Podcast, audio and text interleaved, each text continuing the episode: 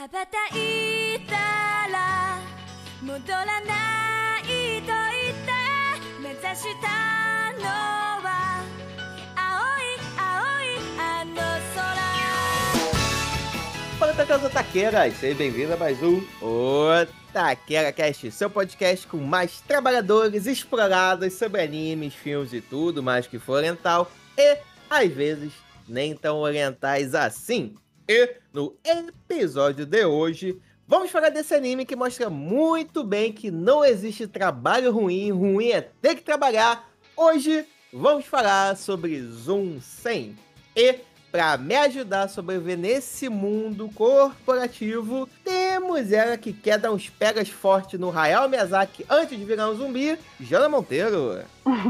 Credo. Olá, pessoal. E eu já tô aqui montando a minha lista antes mesmo do apocalipse chegar. Júlio, Oi. ela não negou. É, a questão é só perguntar em qual posição tá esse desejo. Eu falei credo. Credo que delícia, né? e também temos ele que gosta de tirar roupa e nem quer ser comediante, o mestre. Olá, pessoal, aqui é o Mestor. Estou torcendo pra ter um apocalipse zumbi pra eu não ter mais que gravar o Taquera Cast. que filha da puta, cara. Que sacanagem. eu dei a oportunidade. Tá bom.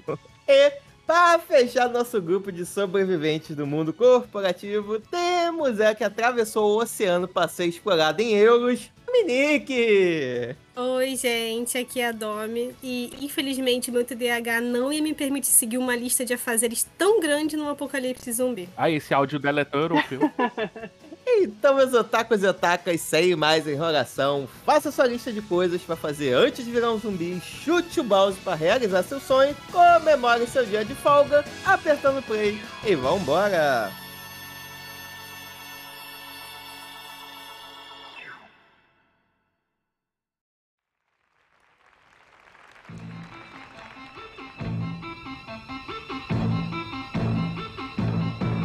Podes não saber cantar,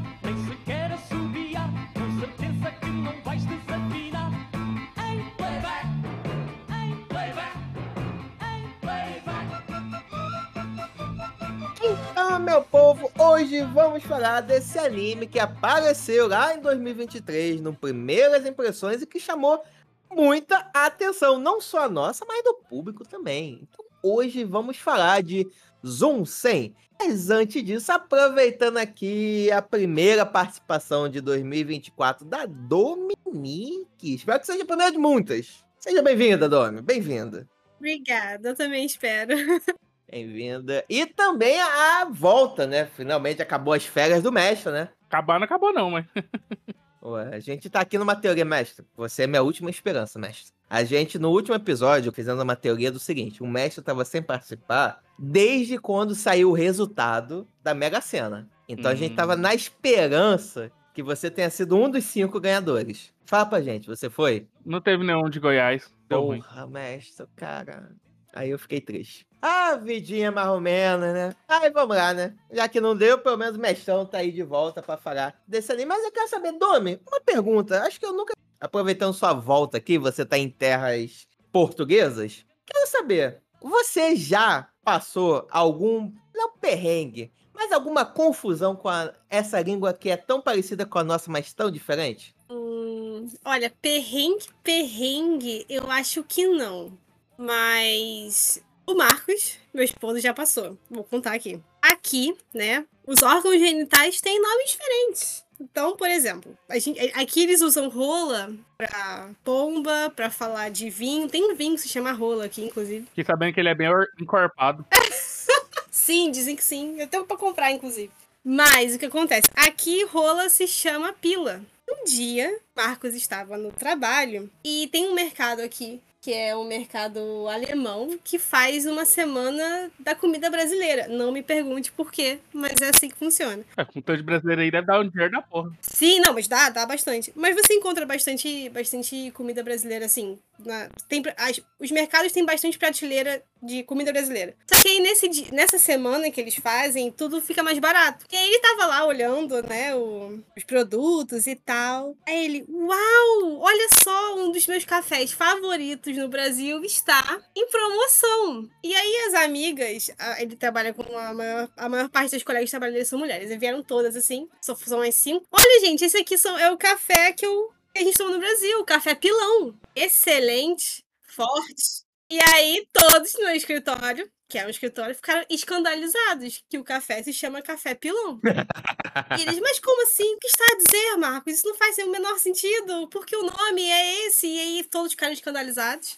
E aí ele, bom, agora vocês entendem como, que, como é que a gente sente sabendo que vocês têm a festa da foda, que vocês têm a, um vinho que se chama rola, um vinho que se chama periquita. Basicamente isso. Domi, eu tenho que dizer que você me super me surpreendeu, que eu tava esperando ele falar que, nossa, o café tá barato, tá 5 pila. Eu também. Não, nossa, seria incrível também. Cinco pila, né? Não, foi, foi café pilão. Mas eu já quase chamei um, um trabalhador, não lembro, não, não sei se era no mercado, de moço, que é chamar de, de, de puto. Uma pessoa, né, da vida, é chamar de moço. E, moço, me ajuda. Isso já quase aconteceu. Mas eu me controlo bastante pra isso não acontecer. Eu ia me ferrar muito com essa. Nossa, eu também ia me ferrar muito. Nossa, é muito automático, gente. Não sei qual dos dois é o melhor cenário. Porque um pilão é uma coisa impactante, né, gente? Se você pensar assim. Também conta pra gente, Dom, como, é- como é que é você poder pedir um vinho do Porto só chamando de vinho? É verdade. Não sei, é esquisito. É o vinho da casa, chega, eu quero o vinho da casa. É, eu vim da casa, eu quero qualquer vinho. Vim da... E é, é bom porque você tem vários, né? Vários, vários. De, de 50 centavos, de euros. Sim, tem vinhos de 50 cêntimos. Não agora que aumentou um pouco o preço das coisas. Mas aí você tem, você tem uns vinhos assim. que são só vinho. Porém, na prateleira tem, a, tem um lugarzinho específico pra vinho do Porto. Então é o único lugar que você fala, hum, vinho do Porto. Aí tem, hum, vinho do Alentejo. Hum, vinho de não sei aonde. É o único lugar, o restante é só vinho. E você já tomou vinho de caixinha? Não, mas já usei pra cozinhar. Vou dizer que já usei. porque Tava barato. O primeiro vinho que eu usei pra cozinhar. Aí eu cheguei em casa, aí o Marcos olhou assim: Você tá maluca? Pelo amor de Deus, por que você tá usando isso? Falei, porque é o, que eu- é o primeiro que eu vi. E é esquisito. Não fica bom nem na comida. Nossa, imagine o porre que um vinho de caixinha deve dar, gente. Ah, e aí eu que preciso fazer um comentário, que é o seguinte. Eu sou uma péssima apreciadora de vinhos, porque eu tô com saudade desse vinho suco de uva que tem no Brasil, que é doce. Aqui não tem vinho doce. Aqui é vinho de verdade. Vamos dizer assim, vinho, vinho. E aí não, não tem aquela coisa assim, sabe? Que você fica em dúvida. Hum, isso aqui é um, é um suco de uva ou isso aqui é um vinho? Não sei, aqui não tem. Eu fico muito triste com isso. Tipo um pérgola da vida. Um sangue de boar. É, não tem. É Não, não tem o chopp de vinho. Olha, o chopp de vinho não tem. Tem muita sangria, mas chopp de vinho não tem. Inclusive, minha cunhada vai vir me visitar. Ela vai ter que trazer ou um pérgola ou um chopp de vinho pra mim. Que decadência, mas é isso aí. Eu acho que não tá. Eu acho que não pode transportar em viagem aquela garrafa de 5 litros, não, hein? É de sangue de boi. Acho Não, que não pode entrar não no avião. Coloca na mala e espera pelo melhor. Não, é. Mas sabe assim, eu gosto muito, gosto muito dos vinhos daqui. É só essa essa relação palatar afetiva, sabe? Do nossa, aquele vinho doce. E eu, eu gosto de bebida doce. Depois da Jana sair da cidade dela pra vir pra minha cidade pra comer Subway, eu entendi o que significa paladar afetivo. Sério? Ela falou, Everton, tô indo pra Goiânia para comer Subway. Então, só que aí abriu um Subway na minha cidade. E eu fui no Subway, Subway da minha cidade pra comer e tal, porque eu pensei assim, não, eu vou pra Goiânia pra comer Subway, porque eu gosto muito de Subway. Não, eu gosto de ir no Subway, Subway com o mestre. Então, quando eu vim aqui, não teve a mesma graça. Tipo, é, tá super caro, não vale nem a pena. É memória afetiva com o mestre. Inclusive, eu sei que o- os nossos ouvintes estão super per- se perguntando, e tá bom, vou falar pra vocês. Meu Subway favorito agora é carne seca com creme cheese. Só tem uma coisa que eu realmente sinto falta, assim, de comer do Brasil. É pastel. O resto, eu vou ser bem honesta, eu não sinto muita, nossa, nossa, que saudade, assim. Por exemplo, o Marcos sente muita falta de pizza de calabresa. E ele, ele- quando eu vim pra cá, ele já tava aqui, ele me, ele, bom, ele me obrigou a trazer um pote de bolo de milho da mãe dele. Eu tive que, eu passei em dois raios-x, com o cu na mão, com um bolo de milho na mala, de mão, e ele queria, porque queria que eu levasse a pizza calabresa de uma pizzaria específica em Guaratiba. Eu falei, não, aí já é demais. Aí, e ele, e ele não me perdoa até hoje porque eu não trouxe isso. É complicado. Juro pra vocês, ele queria que eu, que eu levasse. Porque ele, aqui não tem calabresa. Não tem, não tem linguiça calabresa aqui. Tem vários outros embutidos. Só paio, né? Tem, tem pai, mas tem, mas não é igual. É um, eu sei, é um paio. é, já me falaram que é um paio bem mais salgado e mais encorpado. Isso, e não tem, não, não é igual a calabresa, gente. Calabresa ela realmente é uma preciosidade.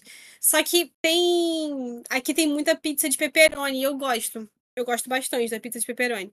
Só que assim, então de resto, eu não sinto muita falta. Você e, e realmente, como tem bastante brasileiro aqui, já peguei motorista de Uber bem simpático conversando comigo sobre isso, falando sobre, sobre como que ele passou a experimentar comida diferente, porque agora os mercados têm bastante comida brasileira. Mas a única coisa que eu sinto muita falta e eu não consigo achar em lugar nenhum é pastel, é massa de pastel. Pastel você tem aqui, tem lanchonete brasileira que tem. Mas assim, de você ir no mercado e comprar aquela massa redondinha e fazer em casa, ai gente, que saudade disso. Meu Deus, que saudade de- dessa massa massa de pastel. Ah, isso aí passa fácil no raio-x.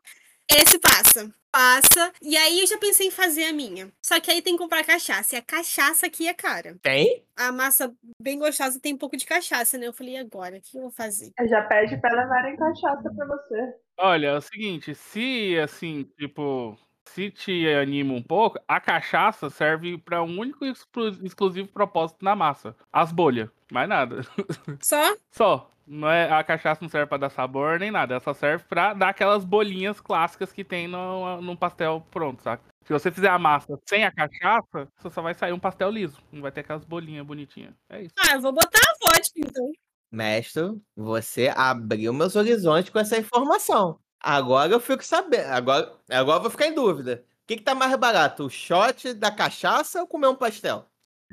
Até eu fico impressionada agora. Eu acho que sem dúvida é o shot da cachaça. 51 aqui. custa- Eu tô vendo uma aqui por 14 euros. Multiplica aí pela cotação, gente. Aqui não é, aqui não é nem 14 reais. Tá, mas vamos lá. Quanto é que tá o 51 aí? Nem 14 reais, deve estar uns 8, 9 conto. Então, exatamente. Aí tu multiplica na cotação. Cacha- A cachaça aqui tem esse valor. Aí, ok, deixa eu ver a vodka. Qualquer vodka. Vodka da marca. Será que tem vodka da marca do mercado? Solichnaya, Não, Smirnoff. Nossa, Smirnoff também tá cara, gente. Não tem, não. Smirnoff tá 15,39. Tá difícil ficar bêbado, hein? É. Não, gente, não é possível. Que tem vodka da marca do mercado? Porque aqui. Isso eu adoro aqui, gente. Vodka Walmart. É, não, é, aqui os mercados são o Pingo Doce, que é o que eu geralmente vou mais. O Continente. Tem os mercados espanhóis, os mercados alemães, que é o Lidl, que faz a Semana do Brasil, e o Aldi. E tem o Mercadona, que é o mercado espanhol, que pra mim é o melhor mercado ever. Só que eu não. E eles têm marca deles de tudo. Eles têm a própria marca de vinho, a própria marca de tudo. E você já limpou a bunda com papel Mercadona? Não, melhor, você já limpou a bunda com pingo doce? Já, já, já limpei. Mas até pra cachaça, cachaça pingo doce é uma boa cachaça. É um bom nome, hein? Nossa, cachaça pingo doce aqui no Brasil, a garrafa ia custar 5 conto. Mas aqui no Brasil tem café pingo doce. Tem, tem. Gente, tem. ca- E o café com pingo doce até que é razoável.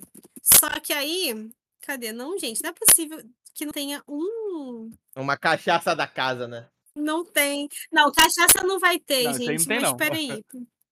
Um quentão. Ah, eu já tomei um, um, um shot de uma bebida. Não sei o que que é. Eu só sei que o nome que eles davam era mijo de velha. Defante curtiu. É, o nome era esse.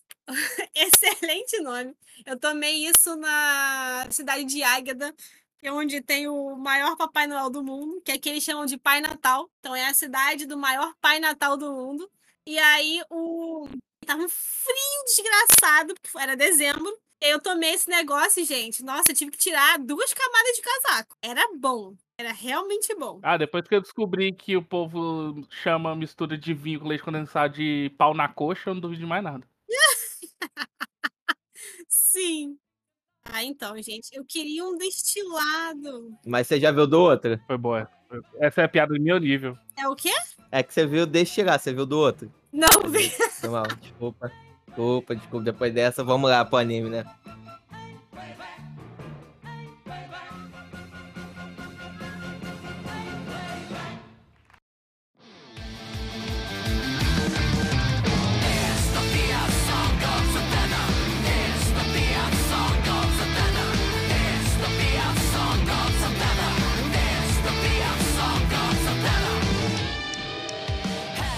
Então, povo, depois dessas curiosidades sobre Portugal e a vida da Domi lá em terras do Hora Pospôs, finalmente vamos falar do Zoom 100. Então, Domi, aproveitando o embalo, fala pra gente sobre o que é Zoom 100. Então, Zoom 100, basicamente, a, a gente vai acompanhar a, a- assim, a vida profissional do Akira, que está sendo controlado e oprimido pelo capitalismo e pela, pelo mundo corporativo.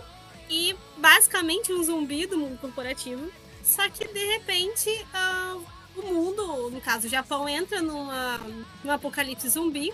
E, finalmente, ele entende que ele pela primeira vez não precisa trabalhar, até porque um apocalipse zumbi está acontecendo. E ele então percebe que a vida pode ser muito mais que o trabalho e começa a pensar naquilo que ele gostaria de fazer, os desejos, os maiores desejos e sonhos que ele tem, e ele começa uma lista de pelo menos 100 coisas que ele gostaria de fazer antes de se tornar um zumbi, já que aparentemente isso é inevitável. Boa, boa. Olha, gente, falar pra vocês. O Zoom 100 apareceu ano passado em algum dos.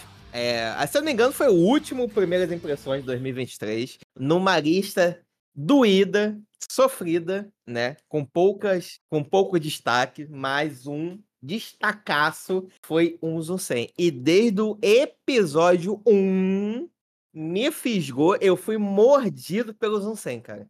Que caralho, que anime foda, cara. Eu, ad- nossa, muito foda, muito, muito, muito foda. Mas eu quero saber da Jana e da Domi que não participaram desse episódio, quais foram suas primeiras impressões assistindo Zoom 100? Se identificaram? Cara, pra dizer a verdade, eu comecei a assistir Zoom 100 quando saiu.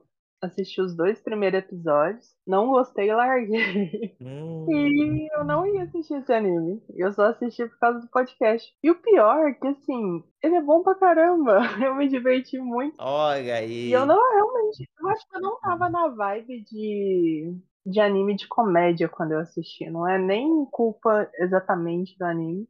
Mas assim, eu achei algumas coisas interessantes. Principalmente ele ser muito colorido, aquele é, preto e branco na- no momento da, dramático lá do cara sendo escravizado pelo trabalho. E depois ficando super colorido e essa mistura de várias cores junto com sangue. Eu achei isso bem legal. Mas não tinha, realmente não tinha me pegado. E agora, assistindo pra poder gravar, gente, eu tava dando risada dele. É realmente muito bom. Jana, eu sei, eu sei que é difícil pra você, Jana, mas quando eu recomendo uma coisa, Jana, vai na minha, Jana. E a segunda, Jana. De- Desde o samurai dos olhos azuis, Jana. Vem na minha, Jana. Ai, tá bom. Ai, tô ficando já orgulhoso. Tem que baixar essa bola. E você, Domi, como é que foi suas primeiras impressões vendo? Olha, eu vou contar aqui, o Júlio já sabe disso, mas eu fui mordida por Zonsei duas vezes. A primeira, né, e pra vocês entenderem como minha mente é caótica, quando o Júlio me pede pra assistir, ou pra participar, e eu sempre pergunto, Júlio, tem na Netflix? Por quê? Eu consigo usar o Crunchyroll aqui, mas às vezes tá bem diferente com relação ao Crunchyroll no Brasil. E, geralmente, quando tá na Netflix, tem, tem aqui também. Aí ele, sim, tá na Netflix. Eu, beleza. Eles são 12 episódios. Eu falei, ótimo. Aí vim, procurei lá, Zomsei, e tava lá. O live action. Eu falei, beleza, vamos começar. Eu comecei a assistir o live action, achando que eu estava assistindo. E aí, detalhe, eu amei de cara quando ele. Porque o. o, o- e eu. Não, calma, que são várias camadas desse processo. Porque. O início do live action começa com ele já falando: Oh meu Deus, não posso me atrasar pro trabalho. Esse momento, pra mim, já me ganhou muito, muito, por toda a experiência que eu já tive com trabalho, etc. Ali eu já achei incrível. O melhor é que eu assisti parte num dia, aí ontem eu fui, fui pra faculdade de manhã, fui fazer prova, voltei e continuei assistindo. E eu falei, nossa, mas esse primeiro episódio tá muito longo. Aí quando eu fui ver, faltava mais uma hora e 38 minutos pro primeiro episódio acabar. E aí eu descobri que eu estava vendo um filme. E não um episódio. Aí eu tive que perguntar pro Júlio, aquela coisa toda. Ele, não, você está louca, você está vendo live action. Não sei o que é pior. Você estar assistindo live action achando que era o certo ou você ter gostado. Eu realmente não sei o que é pior. E aí fui pro anime. E assisti tudo de uma vez só. E aí ele mordeu de novo. Porque realmente, muito melhor. E eu assisti de novo a cena dele entendendo que ele não precisava trabalhar com, a, com o apocalipse zumbi. E eu achei fantástico. Tudo, tudo fantástico. É como se, sei lá, eu me identifiquei muito, muito. Então, no primeiro momento, quando ele já tá, não quero trabalhar. Ai, que tristeza. Ai, se essa portinha aqui do metrô não tivesse fechada, eu não ia trabalhar amanhã. Isso me pegou muito, muito forte, assim, muito. Eu fiquei, nossa, por que, que eu não. Com todos os animes que eu participo aqui, por que, que eu não assisti isso antes? Eu achei incrível, principalmente porque eu não sou muito fã de coisas de zumbi. Mas quando eu comecei a ver o filme, quando já começa com essa questão do trabalho, eu já tinha entendido que não ia ser sobre zumbi especificamente. O pano de fundo, a, a temática principal não ia ser o foco nos, nos, nos zumbis. E quando eu fui pro anime, já também pro primeiro episódio, e o sangue dos zumbis eram coloridos, eu achei isso incrível. Teve mais. a- a- um- foi mais profundo a relação dele com o trabalho e com a questão trabalhar versus viver. Eu já pensei, ok, realmente não tem nada a ver com o zumbi. E eu adorei isso. E eu achei fantástico. É, é engraçado, né? Porque, pra mim, dos 12 episódios, o primeiro é o melhor de todos. Primeiro. Porque eu acho que ele mostra como vai ser o anime, qual vai ser a temática do anime, qual vai ser o tom do anime. E esse primeiro episódio, ele já te apresenta tão bem o, o Akira, né? Que é o nosso personagem principal no início. E eu acho que essa situação, ela é muito identificável com várias pessoas, várias, várias, várias, várias, várias pessoas, né? Tipo assim, eu sou mais do meio publici- é, de publicidade, né? E, cara, o que acontece ali, o perrengue que o Akira passa no trabalho dele, é isso que acontece em diversas, mais diversas agências de publicidade. É virar noite, pô, tu trabalhar muito além do necessário e você não ser recompensado, é cliente querendo abaixar custo, você tendo que se virar de qualquer maneira, é chefe escroto, é tudo que você pode encontrar. Só que não, infelizmente, não é algo exclusivo da publicidade, né? Você encontra isso em vários outros lugares, né? Infelizmente, infelizmente. Mas esse primeiro episódio, pra mim, foi totalmente identificável. E tu, Mestão? Bem, o Zonsen já tinha chamado minha atenção antes, tipo, eu já tinha ouvido um pessoal falando que era um anime pra ficar de olho, porque ele era muito uma adaptação que ao que tudo indicava ia ser muito boa. E realmente, tipo, é uma das melhores comédias de 2023, facilmente falando. Tipo, ri bastante com o Zonsen, tipo, nos primeiros episódios. Aí depois, tipo, lá pelo sexto tem uma carga dramática pesadíssima, que é quando ele reencontra o patrão dele e tudo mais. Eu falei, ué, mas tava uma comédia tão boa, de repente pesou o clima aqui. Melhor episódio pra mim foi isso. Mas é aquela coisa, tipo, eu já tava esperando que fosse um anime muito bom e ele realmente é bom em caráter de história, ele é bom em caráter de narrativa, tipo, ele tem duas coisas que eu gosto muito, que é zumbi e lista. Eu adoro essas duas coisas, saca? Zumbis e listas pra mim são coisas fantásticas que eu gosto bastante. Inclusive vou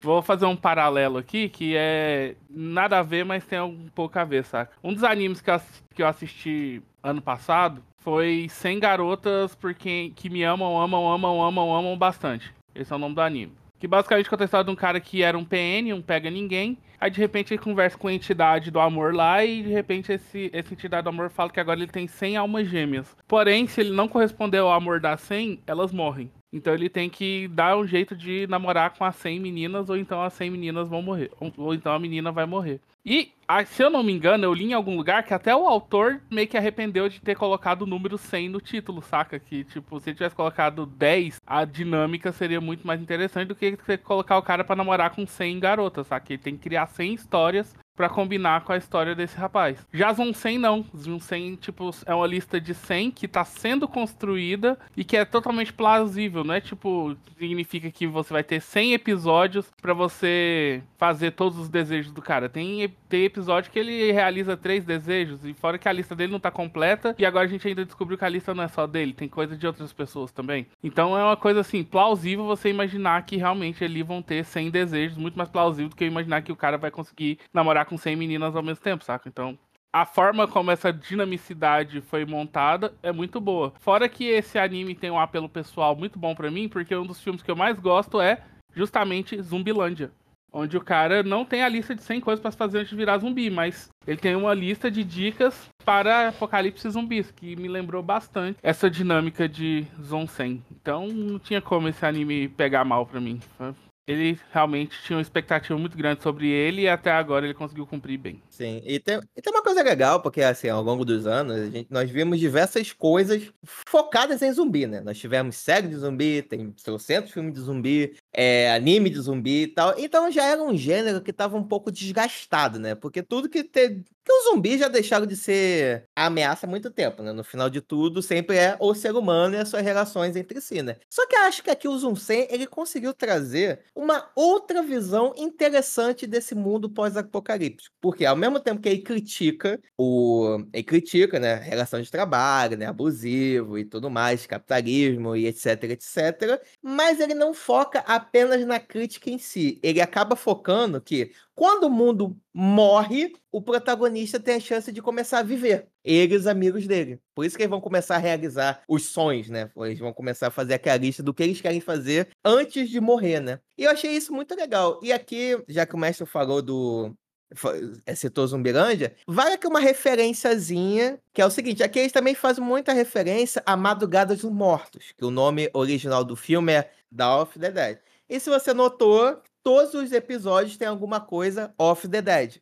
Ou seja, isso é uma referenciazinha que ele tá fazendo ao Madrugada dos Mortos. Nossa, e falando em referência, eles fizeram super referência ao Akira também, né? Ao filme Akira. Eu achei isso tão divertido, porque o protagonista se chama Akira. E ele toda hora fazendo aquela cena da moto. Hum, sim. Foi muito legal. E sabe uma coisa que me pega muito no primeiro episódio, de forma positiva? É como a edição do anime, a montagem como é feita, ele, o autor ele consegue fazer algumas transições muito interessantes, do tipo, quando começa o anime, a tela tá meio que cortada, né? Você tem algumas barras pretas grandes em volta, né? Tipo aí, quem via DVD na, em casa, né? Filme DVD em casa, deve ver isso, né? Eu, o filme ficava no meio e tinha duas barras pretas em cima e embaixo. Uma barra em cima e outra embaixo, né? Resolução 16 por 9 na TV 4x3. Isso. E é isso aqui, em primeiro momento, meio que você talvez não note ou vê, ah, sei lá, vai ter uma coisa de filme. Tanto que o início é o protagonista vendo um filme, né?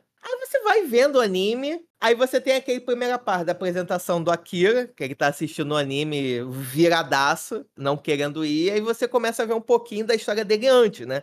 Você vai vendo um garoto esperançoso, recém-formado na faculdade, popular, que praticava esporte, que entrou numa empresa legal, que tem chance de crescer, tem colegas de trabalho que parece ser gente boa, né? Talvez ele vá se apaixonar pela bonitona da finanças, né? E aí só ele tem um happy hour. Ele tá se divertindo, fala, cara, essa empresa é incrível, eu vou crescer, vou dar o meu melhor, e não sei o que, vou fazer acontecer. E assim que acaba a cerveja, tudo muda. A esperança se torna desespero. Porque no primeiro dia de trabalho dele, ele tem que virar à noite, só volta para casa depois. Aí ele vai zoando as situações do tipo, ah, é uma empresa que se dedica muito com a, com a se preocupa muito com a saúde dos funcionários. Aí tem os dois conversando, ei, galera, vamos tomar mais uma, como que ele fala, não é azia, não, é mais uma úlcera aqui, em lata, vambora. O pessoal trabalha bastante, é dedicado. Ah, você já fez quantas horas extras? 150. Ah, quando chegar a 200, vem comigo, né? E aí vai vendo essa crítica, esse cinismo, né,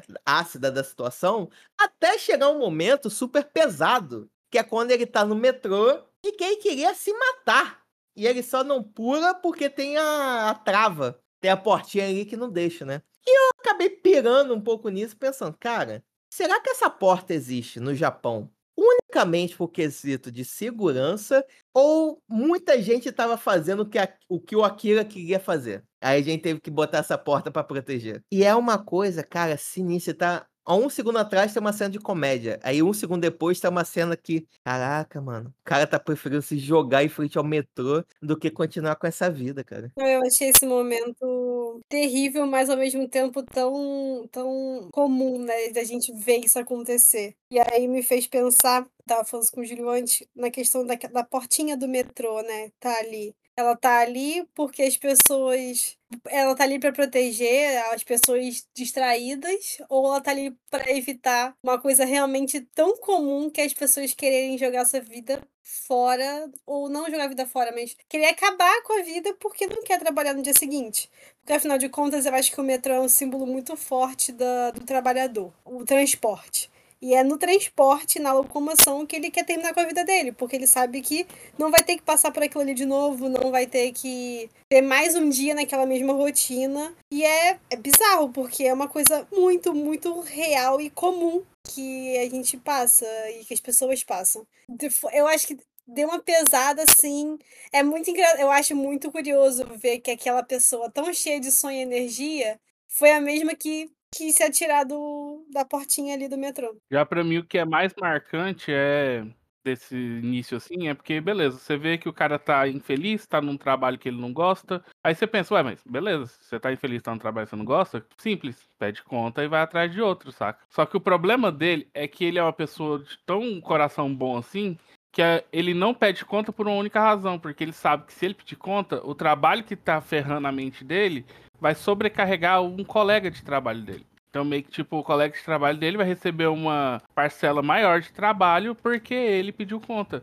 E ele não consegue lidar com isso. Então, tipo, esse lance de, tipo, o altruísmo dele ser a, ra- a razão pela qual ele não consegue abandonar essa cadeia explorativa, saca? Essa cadeia exploratória, é o que transforma isso numa coisa interessante. Que, tipo, Hoje, se você tá num trabalho ruim, assim, que é porque te desgasta, essas coisas que te faz mal, aí você pode pensar, não, saúde mental é mais interessante do que você se acabar desse jeito. Porém, ele não consegue porque ele sabe que no estilo de trabalho da empresa dele, o que ele não faz vai sobrar pro coleguinha. E ele não quer ser responsável pelo, pelo trabalho a mais que pela carga maior que o coleguinha vai receber ali. Então por isso ele não consegue, tipo, largar. Então eu acho que isso pra mim é o principal. Uma, uma das principais características do protagonista que eu acho interessante. É, E também tem a questão cultural, né? A relação do japonês com o trabalho é meio estranha, né? Meio doentia, mas eu fiquei, enquanto assistia, principalmente esse primeiro episódio, eu fiquei lembrando de Agritsuko, porque é bem. Tem muito essa questão de ser explorado, ser humilhado pelo patrão e não largar o emprego porque tem que trabalhar e o meio corporativo é é bem visto, né, na sociedade. Então, chega ao ponto de a Ritsuko querer casar para não ter que trabalhar mais. Também é uma questão de honra, né? Cara, essa, essa prática de se suicidar no, no metrô, é, se jogando na frente do trem e tal, é bem comum, comum, entre aspas, porque você vê que tem muito tipo de proteção e sinalização realmente para tentar inibir esse tipo de prática. E eu lembro que há não muito tempo eu tava vendo os stories de. Eu acompanho muita gente que mora no Japão. E uma das garotas estava fazendo story e o trem paralisou. Ou o trem onde que ela estava paralisou porque tinha ocorrido um acidente. Então eles tinham que resolver isso antes de liberar o trem para continuar. Ela falou: Ah, é um acidente, a gente já sabe que tipo de acidente que é, o que, que aconteceu. E, cara, é muito triste, porque você desistir por conta do trabalho e não ver uma outra, uma outra opção. Ainda mais o Akira, que a gente vai vendo flashbacks da vida dele e vê que ele era um cara animadaço, né? A gente vê ele é, durante esse apocalipse, ele se adapta super bem e ele é um cara muito positivo, muito animado. E você pensar que um apocalipse zumbi para ele é melhor, mas é uma segunda chance, é uma situação melhor do que, que ele tava antes. Mostra o tanto que ele tava ferrado, velho. Não, mostra também todo esse. Todo o sistema, na verdade, ele tá ferrado, né? Que, porra. Mas na verdade que essa coisa de burnout só começou a ser discutido muito recentemente. Mas essa porra sempre existiu. Sempre, sempre, sempre. Mas só agora que a gente fala sobre isso e é muito legal, legal assim com aspas gigantescas, é você ver várias empresas reforçando, ó, gente, setembro amarelo, é, vamos pensar na saúde mental, vamos não, é, burnout, cuidado, aprenda a dizer não, negocie, que não sei o quê, fazendo uma porrada de prática, só que ela é a causadora do burnout, do esgotamento mental e físico da pessoa, né? Essa se preocupa em setembro. Os outros 11 meses pode explorar à vontade. O Marcos, meu esposo, já teve burnout, assim, mesmo, né? De diagnóstico, ter que ter tratamento e tudo mais. E a- achei interessante a Jana falar sobre como ele, a vida do Akira no apocalipse zumbi, naquele caos, era, tava melhor pra ele do que a vida dele diariamente no mundo, abre aspas, normal. Só que o trabalho dele era pior do que aquele apocalipse. E aí, o que acontece? Por que, que eu tô falando isso? Isso me- lembrou essa parte, essa época da minha vida, porque a gente casou em 2019, no final de 2019, que é quando o, já, o Marcos já estava numa situação de burnout bem já intensa, mas ali já em janeiro, fevereiro, ele estava no limite dele. E não que ele não, ele não, não chegou a, a querer se jogar na, no, no trem, porém, ele pediu as contas e ele trabalhava num, num banco muito grande aí, azul e laranja. Ele era caixa desse banco, não vou citar nomes aqui. Um banco que foi feito pra você, Exatamente, esse que faz assim a rodinha com a mão, com o dedinho e plif. bota no teu cu. Exatamente esse. E era dedo no cu gritaria. Então, assim, ele tinha. E, gente, era exatamente isso. Quando eu vi o Akira no Eu Não Quero Ir Amanhã, era todos os dias, era isso. Era sexta-feira ele chegar em casa num, num espírito de alegria e do, da domingo, três horas da tarde, ele ficar daquele jeito meio zumbi mesmo. E ah, todo dia de manhã eu não quero trabalhar, eu não quero trabalhar. E aí, por que eu tô falando isso também? Porque ele pediu as contas, ele fez exatamente o que o mestre disse que geralmente é o normal, né? Eu convenci muito ele a fazer isso e ele pediu as contas. Ele, olha, não aguento mais. Ele tentou ser demitido, ele, assim, com acordo, tentou de tudo. Mas a saúde dele já tava numa situação terrível. E aí ele pediu as contas. Isso foi no dia 4 de março. No dia 14 de março, o que, que nós tivemos? Lockdown, 2020. E aí ele ficou desempregado. Tá pandemia. E chegou um momento que ele falava pra mim que ele se sentia culpado de se sentir tão em paz na pandemia, porque ele podia estar em casa, descansando, sem ter que ir com aquela pressão inacreditável pro trabalho. E aí me lembrou muito disso, de assim, o mundo à sua volta tá um caos.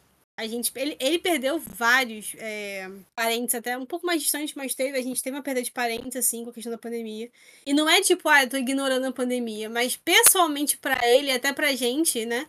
Não tinha o trabalho dele. Acabou o trabalho, ele não precisava mais trabalhar, tudo bem que ele pediu as contas, mas acabou o trabalho. E ele ele teve que ficar em casa. E ele podia fazer o que ele gostava, nos, pelo menos nos primeiros meses, né? Que era descansar. Ele gostava de fazer bolo e cozinhar, ele fazia bolo direto, cozinhava e etc. Então, assim, ele teve uma hora que ele se, se, se sentiu culpado, porque ele se sentia mais em paz durante a pandemia do que antes. E, eu, e, e é bizarro como que um trabalho e um sistema trabalhista faz uma pessoa se sentir dessa forma. Foi, foi muito engraçado, porque quando o Akira deita no chão assim, né, ele... Ai, o céu é azul, as coisas têm cores. E os zumbis tudo atrás na grade, assim, né? Tudo atrás dele, gritando. E ele, olha, então eu não posso trabalhar, não preciso trabalhar hoje, não preciso fazer nada disso. E cadê aquela minha crush do trabalho? Como é que ela tá? E o que eu posso fazer? É literalmente o que a Jana falou. O mundo pra ele, o, o caos do mundo pra, de- deu uma oportunidade de ele viver. E isso é muito assustador. Bate até um, quase uma bad, né? Foi A energia, ó. Foi mal se eu pesei o clima do programa. Mas não, mas era só pra, pra trazer pra realidade. Mas já passou, gente, já tá tudo bem tamo aí. Ah, eu também fiquei em paz na pandemia, por outras razões. Também me senti. Eu sei, eu sei é, o que, que é sentir bem com o mundo tá se explodindo lá fora?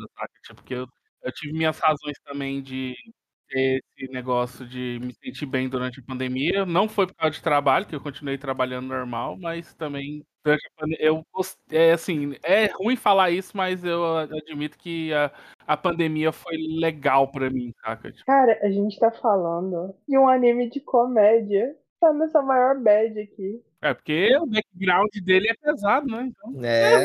o background dele é pesado, apesar da comédia em si, ele mexe com coisas bem bem pesadas, assim. Eu acho que todo mundo que já trabalhou já teve uns momentos desses. Que eu lembro e da época corporativa. E tinha dia que eu queria, que eu leva, abri os olhos, eu queria fazer qualquer coisa, menos ir trabalhar. E só de pensar em estar no ambiente, eu já sei lá. Direto eu já ouvi como supervisor, né, eu já ouvi, ah, tipo, às vezes o o alarme de incêndio toca, assim, sem querer ou porque os caras estão fazendo um teste, né, aí você ouve dos meninos falando: "Nossa, podia realmente estar pegando fogo na empresa e eu ir pra minha casa". Você fala: "Gente, que isso? Calma aí gente, é essa história não". Uhum. Olha lá, hoje eu tô tão na hoje eu tô tão na bad, eu tô tão cansado que realmente esse alarme de incêndio podia ser real e começar a pegar fogo na empresa. Eu falo: "Gente, não é isso não". Inclusive aconteceu numa empresa que não é minha atual, ok, não é minha empresa atual na qual eu trabalho, jamais eu falaria dela, assim, mas a única vez que eu vi a empresa mandando o funcionário ir embora pra casa no meio do expediente. Algum algum não sei o que aconteceu, eles resolveram fazer uma dedetização com fumaça na empresa, de madrugada. Aí nós estamos lá de boa e a empresa, ela é toda é essa empresa que não é a atual com a qual eu estou trabalhando, ela é toda ligada, obviamente, com ar-condicionado. E essa fumaça entrou no ar-condicionado e por entrar no ar-condicionado, ela começou também a sair por todos os ar-condicionados da empresa. Uhum. Essa empresa virou um fumaceiro tão grande que, primeiro, ninguém conseguia ficar lá dentro enquanto a fumaça não dispersou. E segundo, gerou cinco chamados nos bombeiros que falaram que o prédio estava pegando fogo. Porque essa, o que essa, o volume de fumaça que saía pela janela não era brincadeira, porque os caras tinham feito. Era empresa, ela tinha uns seis andares, e os caras já tinham feito em todos os andares esse negócio. Então a fumaça estava presa no prédio, entrava pelo ar-condicionado, o ar-condicionado expelia essa fumaça, e, essa e a galera teve que abrir a janela para essa fumaça ir embora. Então, com isso, tipo, a fumaça saía como se realmente o prédio estivesse pegando fogo. E com isso, muita gente ao redor viu a, fum a fumaçona saindo da janela e falou: está pegando fogo. Teve três carros de bombeiro que foram para a porta dessa empresa às três da manhã. Mas eles chegaram lá e falaram: não, gente, não é fogo, isso só é um produto para matar mosquitos. Só que exalado em massa e tudo mais. E é, foi uma das cenas mais da hora que eu já vi, assim, quebra de clima, que sabe? Que é realmente uma coisa que eu não esperava. A ponto de ter que acordar a gerente pra falar, ó, e aí, vem cá, porque o bicho tá pegando aqui. E ninguém conseguiu ficar dentro da empresa, porque realmente, apesar de falar que o produto era atóxico, um monte de gente começou a espirrar, começou a tossir, o olho ficar vermelho, aquelas, aquelas coisas básicas. Aí até o ponto de falar, gente, é o seguinte, mantém uma pessoa por equipe aqui e o resto tá dispensado, pode ir pra casa. Foi a única vez que eu vi a empresa, essa empresa que não é a atual na qual eu trabalho hoje, pensando pessoa pra ir embora pra casa. Não é a empresa que o Master trabalha hoje, é a que eu trabalhei. É, é é. O pior é que o cheiro demorou dias pra sair. Então não tinha mais a fumaça, mas tinha um cheiro. A empresa também deteti- detetizou no mesmo dia da do mestre, Jana? Sim, cara, essa empresa. Não, eu trabalhei nessa empresa, não é a empresa do Mestre. É porque é a, é a empresa que a Gina trabalhou, não é que eu estou trabalhando agora. É, Ah, sim. é a que eu trabalhei. E levou dias pra sair e as pessoas tiveram que trabalhar com o cheiro, mesmo abrindo as janelas, o cheiro não saía. Aí começou um monte de gente passar mal por conta do cheiro também. Aí, por incrível que pareça, nessa empresa que a Jana trabalhou, nunca mais teve dedetização com fumaça. Agora as dedetizações são só com aqueles líquidozinhos na bomba. Por que será? Quase matou os funcionários, por que será? Ah, o, objetivo da detetização é o quê? Externar as pragas. Quem passou mal. É o sinal, né? Minha senhora, em primeiro lugar, não existe um mau trabalho. O mal é ter que trabalhar.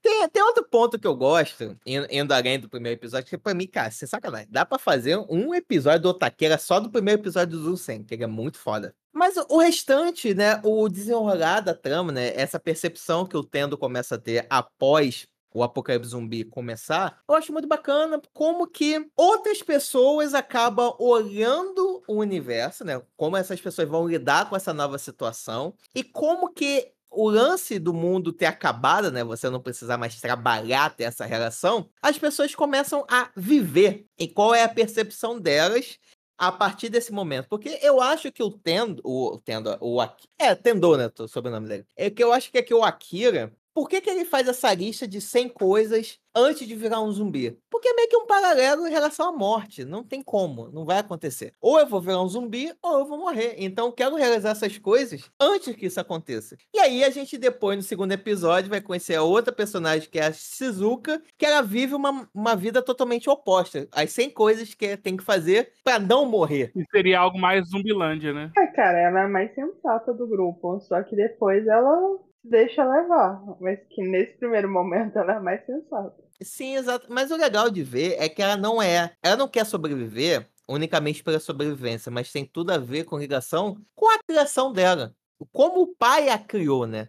Sempre para pensar racional, não poder seguir os sonhos. Cada passo que você tem que dar tem que ser pensando pro bem da família ou para você ficar rica e tal. O que é uma coisa que também tá enraizada na gente, né? É, quantas, talvez aqui as pessoas devem ter ouvido, tipo, ah, Júlio, você tem que. Ah, Júlio. Ah, fulaninho, fulaninha, você tem que fazer concurso, porque concurso é isso. Ah, não, você tem que virar médico porque é aquilo. Tem que ser advogado, tem que ser engenheiro. E poucas vezes você se pergunta, pô, qual é o sonho? O que, que você quer ser? A gente sempre imputa o sonho a, alguém, né? Pensando, muitas vezes pensando melhor, mas às vezes é uma, acaba sendo uma imposição, né, da família, né? E, a, e a Shizuka vem representar muito bem isso. E eu acho muito legal de ver como ela vai se transformando conforme ela vai entrando na loucura do Akira, ela vai se libertando das amarras que ela tinha. É, Ela passa a não querer mais sobreviver e começar a querer viver. Isso que eu ia falar, porque a impressão que dá é também que ela começa a perceber que eu vou sobreviver pra viver o quê? Porque na hora que ele salva ela do tubarão, né? Ela meio que se conforma, é, né? Nossa, eu tô aqui morrendo por isso. Super analítica. Ela não entende por que, que ele se, se dedica a uma pessoa que não tem relação com ela, nem nada disso. Mas é porque faz parte do viver dele. Ser o herói, né? Fazia parte do viver dele. Ela ia ficar sobrevivendo só porque sobreviver faz dela talvez superior, talvez tenha a ver justamente pelo que o pai dela fazia com ela, mas sobreviver pra viver o quê? Eu acho que isso também. Eu acho que isso chegou a um ponto na cabeça dela que realmente ela se, se deixou levar também pela vontade de viver Akira. É, e eu acho que o ponto dela de transição mesmo, no momento que virou a chavinha, foi quando ela também escreveu no caderno da, das 100 coisas pra fazer. Porque por, naquele momento ela ainda estava sendo, ela tava se deixando levar, porque ela ter continuado o caminho com eles foi um acidente, né?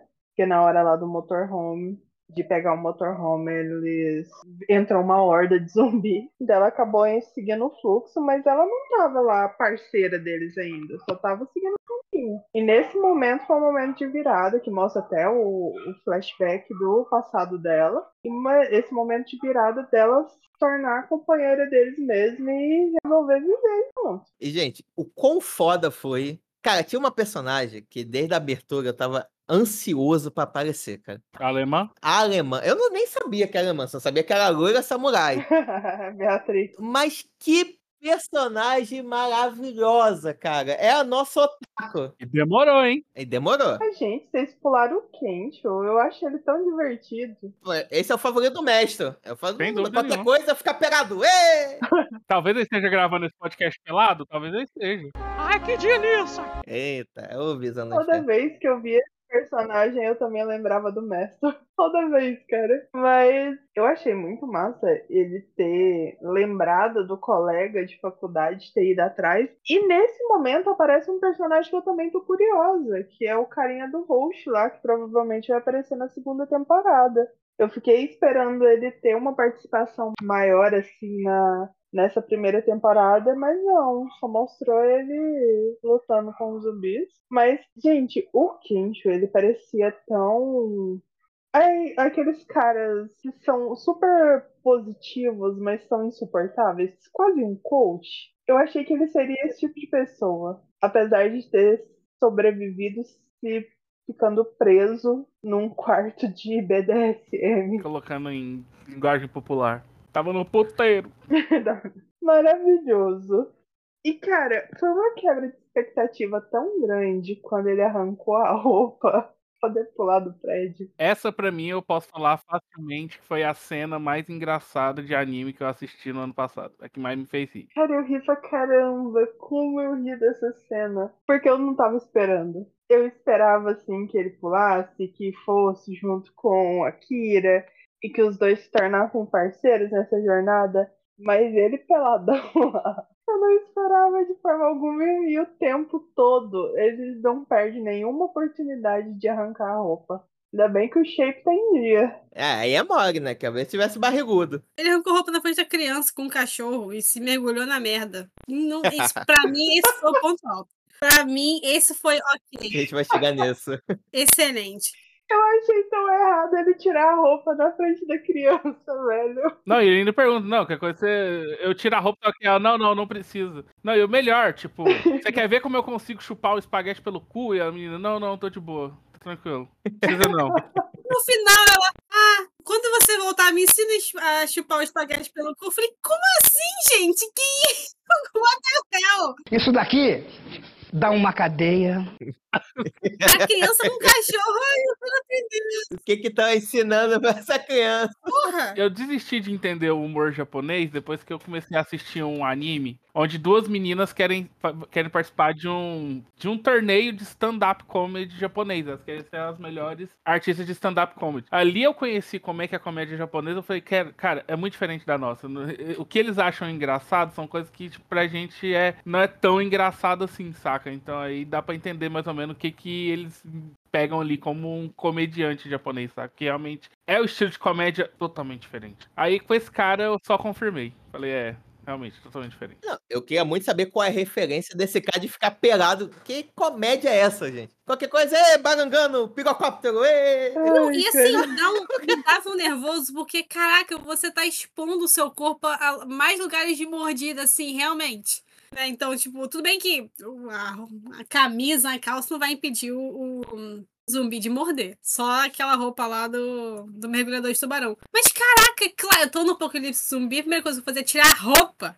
E eu me ofertar 100% aqui, ó, me mordam. Talvez tirar a roupa te dê mais agilidade. Eles se colocam muitas vezes. Ai, cara, eu tô chorando aqui. Mas eles colocam muitas vezes como esse- nesse papel de, de chamariz, né? Pelos zumbis. Só que não faz sentido ele precisar tirar roupa Exato. pra poder fazer isso. Exatamente. E isso de ficar pelado é uma coisa do humor japonês mesmo. Porque eu lembro que eu tava lendo o mangá de Otakoi e tem um monte de cena extra, né?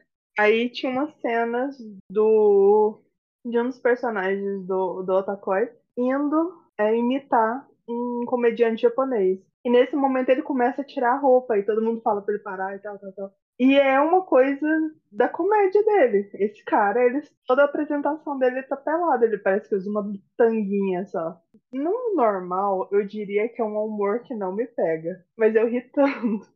Eu ri tanto desse anime por conta do Kenshi, que eu acho que ele é um dos meus personagens. Ele é meu personagem preferido, porque ele me fez rir demais. Tem outro anime que tá também do mesmo jeito, né? Tipo, apelando para o peladão, que é o Undead Unlucky. Onde o, também o cara, direto, o Undead, tá lá, peladão também, do mesmo jeito. Ai, tem censura também. Isso, a diferença é que a censura do Undead é maior do que a censura do Candy. Ah, Gente, eu fico pensando, a primeira vez que ele pulou de um prédio pro outro, que ele deu uma sacada no prédio. Que dor miserável foi aquela. O Akira rindo pra caralho. Isso é muito engraçado. Eu, filha da puta, eu dei uma sacada no prédio aqui, me ajuda, pelo amor. Eu falei o saco. aquele lá doeu em mim, literalmente. Caralho. Eu, eu me compadeci da dor dele enquanto eu ria pra caralho. Nossa, aquela cena me quebrou totalmente, porque eu não tava esperando algo tão engraçado. Foi muito bom mesmo. Né? Pra mim, a partir desse episódio, o, o anime me ganhou. E o Kensho, apesar de ser desse jeito besta de ser o comediante, ele é muito parceiro, cara. Ele tá pronto pra tudo, né? Ele se entregou ao estilo de vida do Akira e vamos que vamos. E eu achei isso muito foda, porque a, a Shizuka, ela foi bem mais resistente. Ela foi pela ocasião. Já o, o Kensho, não, a partir do momento que o Akira salvou ele, eles estão lá, estão fechados.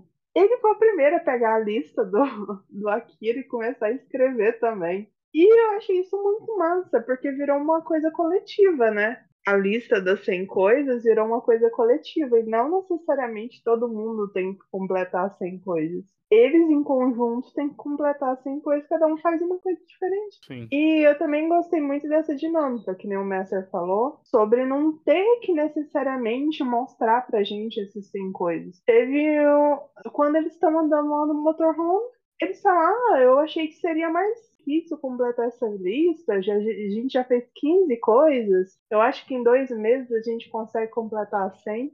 E não mostrou essas 15 coisas que eles fizeram. E não precisa. Mas é legal, assim, ver eles completando a lista. Minha senhora, em primeiro lugar, não existe um mau trabalho. O mal é ter que trabalhar.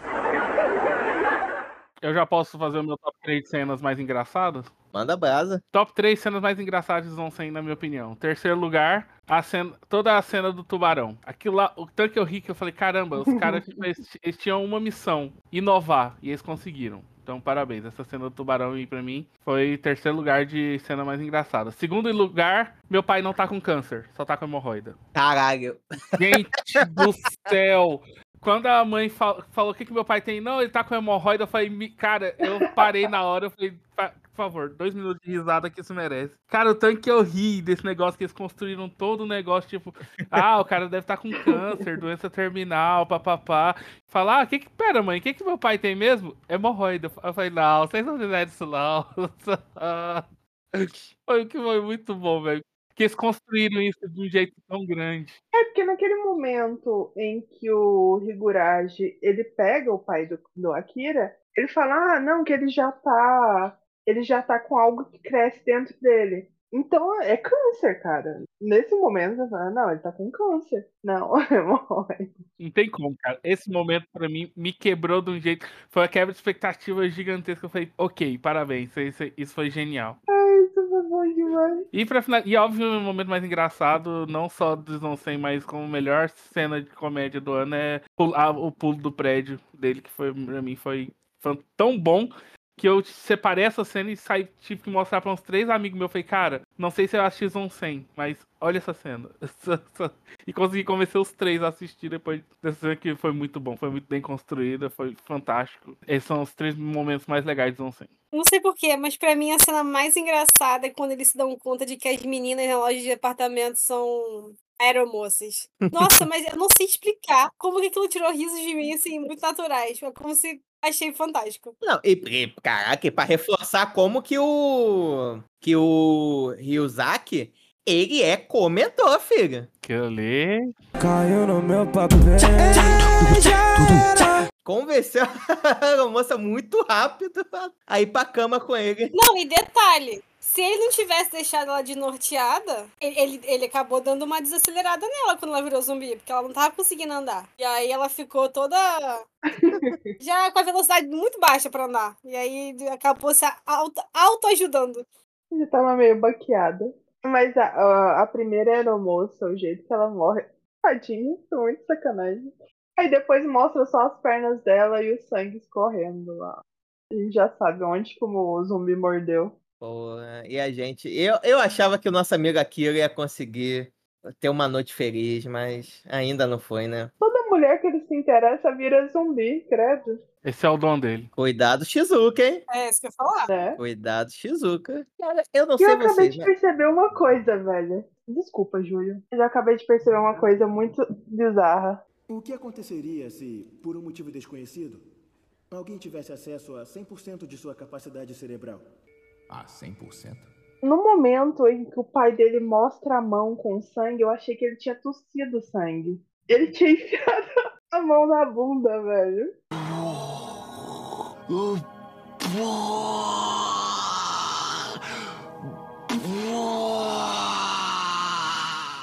Caraca! Você tá entendendo onde eles chegaram? É isso que eu tô falando. tipo, foi genial. Eu não tinha entendido isso! Eu também não, agora que eu fiz a conexão. Não, gente, eu achei que ele tava ferido, que ele ia virar zumbi, sei lá. Nossa! É, eu também. Eu pensei, caralho, fudei, tá mordido. Tanto que na hora do câncer versus hemorroida, Não, é porque ele já tinha mostrado que ele tava doente. Já tinha mostrado que ele tava doente. Eu achei que ele tava tossindo sangue. Tipo, sei lá, porque ele viu câncer no pulmão. Porque eu achei que ele tava com câncer. Então eu achei que ele tava com câncer no pulmão. Meu Deus, que merda. Então podemos dizer que ele tava com o cu na mão. Literalmente. Ai, ai. Porra, não tem nem mais como continuar, gente. Acabou por aqui, acabou. Tá? Minha senhora, em primeiro lugar, não existe um mau trabalho. O mal é ter que trabalhar. O episódio que eu mais gostei foi o episódio que eles encontram o chefe dele antigo. né? Acho que é o 6, né, mestre, que você falou? Isso, algo assim. Isso. Eu achei muito. eu- assim, eu achei. Eu achei muito impactante porque eu me identifiquei muito com a relação de abuso que o. Que o Akira tinha, né? O que acontece? Ali ainda estão os três só. Nossa querida alemã não chegou ainda pro time, né? E aí, quando ele reencontra o chefe, é como se nada, nenhum daqueles dias maravilhosos e felizes tivesse acontecido. Ele automaticamente entra naquela sensação de ansiedade e pânico, ele perde o ar e fica nervoso e ele automaticamente se entrega pro que o cara manda fazer. Olha, eu vou te ajudar aqui, mas aí tu vai ficar dois dias trabalhando aqui e tu vai me pagar, tu vai fazer o que eu quiser. E ele vai, ele vai. A gente simplesmente não entende por que, que ele faz isso. Tipo, por quê? O cara é um escroto, um idiota. E lá atrás, né, antes deles pararem de se falar, ele já tinha falado, pô, sai do emprego, sai do trabalho, é simples e tal. Só que ele fica. Ele fica mais oprimido por aquela situação do que pela questão do perigo dos zumbis, por exemplo. E ele tá indo ver os pais, né? Ele tá indo lá pra aldeia e eles acabaram de enfrentar os zumbis lá no, no vou dizer assim, na garagem dos motorhome e tal. Ele enfrentou o tubarão, tudo aquilo. E ele chega ali, dá de cara com o cara e ele fica mais oprimido do que o mais, mais em pânico, mais preso e mais alienado, vou dizer assim, do que ele tava com a questão dos zumbis, né? E aí, o que eu achei interessante é porque a Shizuka é a única que entende por que, que ele tá se submetendo àquilo, né? E ela fala, né? É, por mais que a sua cabeça saiba racionalmente, é muito difícil você esquecer os sentimentos de passar por aquilo. E é exatamente é um gatilho do, do abuso, né? E é exatamente assim que funciona. Eu já, já tive relacionamentos abusivos com familiares e, e chefes, mas principalmente com familiares, e é exatamente assim. Ah, você só tá aqui porque eu te ajudei, porque eu que fiz, porque é, você me deve isso, você tem que fazer assim assado. Você é péssimo, eu só faço isso com você porque eu sei que você tem potencial. Mas você tem que falar o que, fazer o que eu falo, você tem que seguir da forma como eu faço. Porque sem mim você não vai conseguir fazer nada. E por mais que ele já tivesse enfrentado que ele enfrentou, ele sabe, ele é automático, o corpo dele não entende que não é mais uma ameaça, né? Então aquela ameaça era maior do que os zumbis. E só realmente a, a Shizuki entender, porque ela passou pelo mesmo.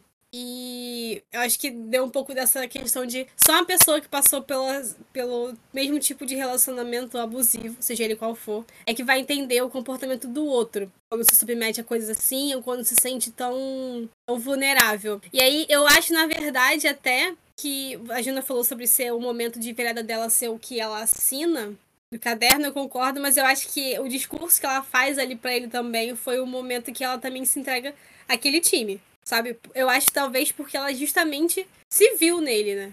Enfim, eu me identifiquei muito por, por já ter passado por esse tipo de coisa, mas eu achei eu achei muito interessante eles terem abordado a questão do gatilho, do abuso e também o fato de que a outra pessoa que passou entende melhor, ela sabe exatamente por que, que a pessoa tá passando por aquilo. Pra mim é o melhor episódio da primeira temporada. Cara, eu fiquei com tanto ódio do pai da Shizuko. É com tanto ódio. Porque ele mandou sacrificar o cachorrinho, velho. Tadinho do bichinho. Cadê o John Wick? Faltou um John Wick aí. Faltou um John Wick na vida dessa menina. A Shizuka deveria ter virado um John Wick nesse momento. Mas estava muito manipulada pelo pai. Essa é uma das coisas que eu gosto daqui, é como ele consegue abordar, ele consegue fazer essa transição de maneira interessante. Que eles estão lá zoando, aproveitando, viajando e tal, e aí tem esse momento sério. E, e é realmente sério, isso te faz mal, né? Porque, pô, você tá vendo o cara, seu protagonista que se libertou e agora tá voltando pra essa putaria, pra esse cara escroto, esse merda, que não sabe fazer porra nenhuma. E no final de tudo, o, a obra te dá uma recompensa de você ver o cara que você tá torcendo, ele se recupera, mostra o quão foda ele é, e o cara e o chefe que se achava foda se fudendo no final mostrando quão merda ele é, que ele só sai mandar. Que ele é um cara que é totalmente dependente dos outros. Ele depende que as pessoas acreditem que não são capazes para conseguir ter algum poder. Porque ele mesmo não é capaz de nada sozinho. Ele só tem a banca. Quando apareceu o zumbi, ele foi o primeiro a correr e chorar, pedindo a mamãe. Eu achei ele tão porcão. É. Não, mas o porcão ainda era um pouco mais decente que ele, né? Cara, aquela cena em que ele fala pra Shizuka que queria que ela, que ela botasse outra coisa, engolisse outra coisa, e começou a assediar ela. Como que ninguém quebrou os dentes desse cara? Eu fiquei tão agoniada nessa cena, querendo que alguém. é Tipo, querendo que a Akira pegasse uma daquelas garrafas e acertasse na cara dele. O desfecho foi legal, mas teria sido melhor se tivesse sido assim. O que faz a gente também pensar um pouquinho, né? Que quantas situações, também talvez não tão extremas, mas quantas situações assim a gente pode ver e a gente fica quieto, né? Só porque quem tá executando, né? Quem tá fazendo, tem um cargo superior ao seu. E você fica com medo de o cara. Porra, o cara é chefe, é diretor, é presidente, é não sei o quê. Pô, como que eu vou denunciar um cara desse, né? É foda, gente, é foda. É, essa questão de poder é uma merda, porque quem tá em cima sempre vai conseguir se safar e sempre vai se achar intocável, né? Tu pode fazer o que quiser e que não vai ter consequências. A consequência tá em quem tá abaixo, se tentar fazer qualquer coisa contra. Sempre. Já dizia o chimbom bombom. O de cima sobe e o de baixo desce. Minha senhora, em primeiro lugar, não existe um mau trabalho. O mal é ter que trabalhar. É que esse anime ele também ele teve uma particularidade, né? Porque ele tava lançando, só que do nada deu um problema na produção que eles tiveram que dar uma pausa, né? E eu acho que até que foi produtivo. Eu não sei vocês, mas, sei lá, acho os dois últimos episódios antes da pausa, a qualidade eu senti que tava dando uma queda. Principalmente quando você compara com o primeiro. Acho que essa pausa veio em boa hora. Tanto que finalmente eles terminaram a porra da abertura, né? Que eu ficava puto com a abertura, que a abertura era legal, a música era boa. Só que do nada, em vez de ter uma abertura completa, entrava cena de episódio. Falei, caraca, faltou dinheiro pra terminar? E aí eles finalmente conseguiram concluir nos três últimos episódios, né? E pra mim foi o melhor. Eu entendo a Nomi ter gostado dessa, dessa parte que aparece o ex-chefe. Mas pra mim esse, esse arco final foi o melhor da temporada.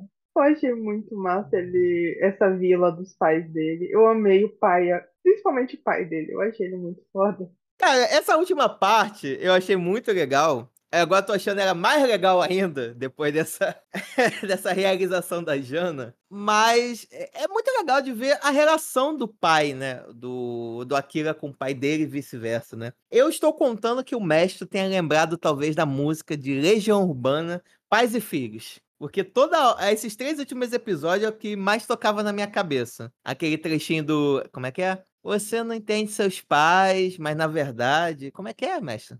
Você culpa seus pais por tudo, isso é um absurdo, são crianças como você, é o que você vai ser quando você crescer. Isso, isso. Nossa, eu- porra, eu lembrei muito dessa música. Esse final, eu gostei muito, eles são arcos de redenção. Eu gosto muito que são arcos de redenção, saca? Tipo, cada um tem um mini arco acontecendo ali dentro da mesma fazenda, onde você vai descobrir, cada um vai ter que, tipo, meio que se virar pra sobreviver, porque sobrou um subvilão pra cada um ali naquele momento. O que eu mais gostei desse arco é que é a minha idealização de um apocalipse zumbi. Você ir para um lugar isolado e você conseguir viver do que você produz. Eu achei isso perfeito. O fato deles terem conseguido fechar toda aquela vila de uma forma que os zumbis não conseguissem acessar se não fosse o Higurashi e companhia. E além disso, eles ainda foram generosos o bastante em abrir a vila para outras pessoas que estavam vindo de fora. E eu achei isso muito massa. Toda aquela vila, a interação das pessoas, eu achei tão legal. Até o velho lá fazendo a casa na árvore, eu achei super divertido. Esse arco pra mim é aquele que deixou um quentinho no coração. Tirando no final, né? Que foi mais triste. É, porque esse arco tem o top 3, né? Que é, que é a Domi adorou, o cara pulando na fossa,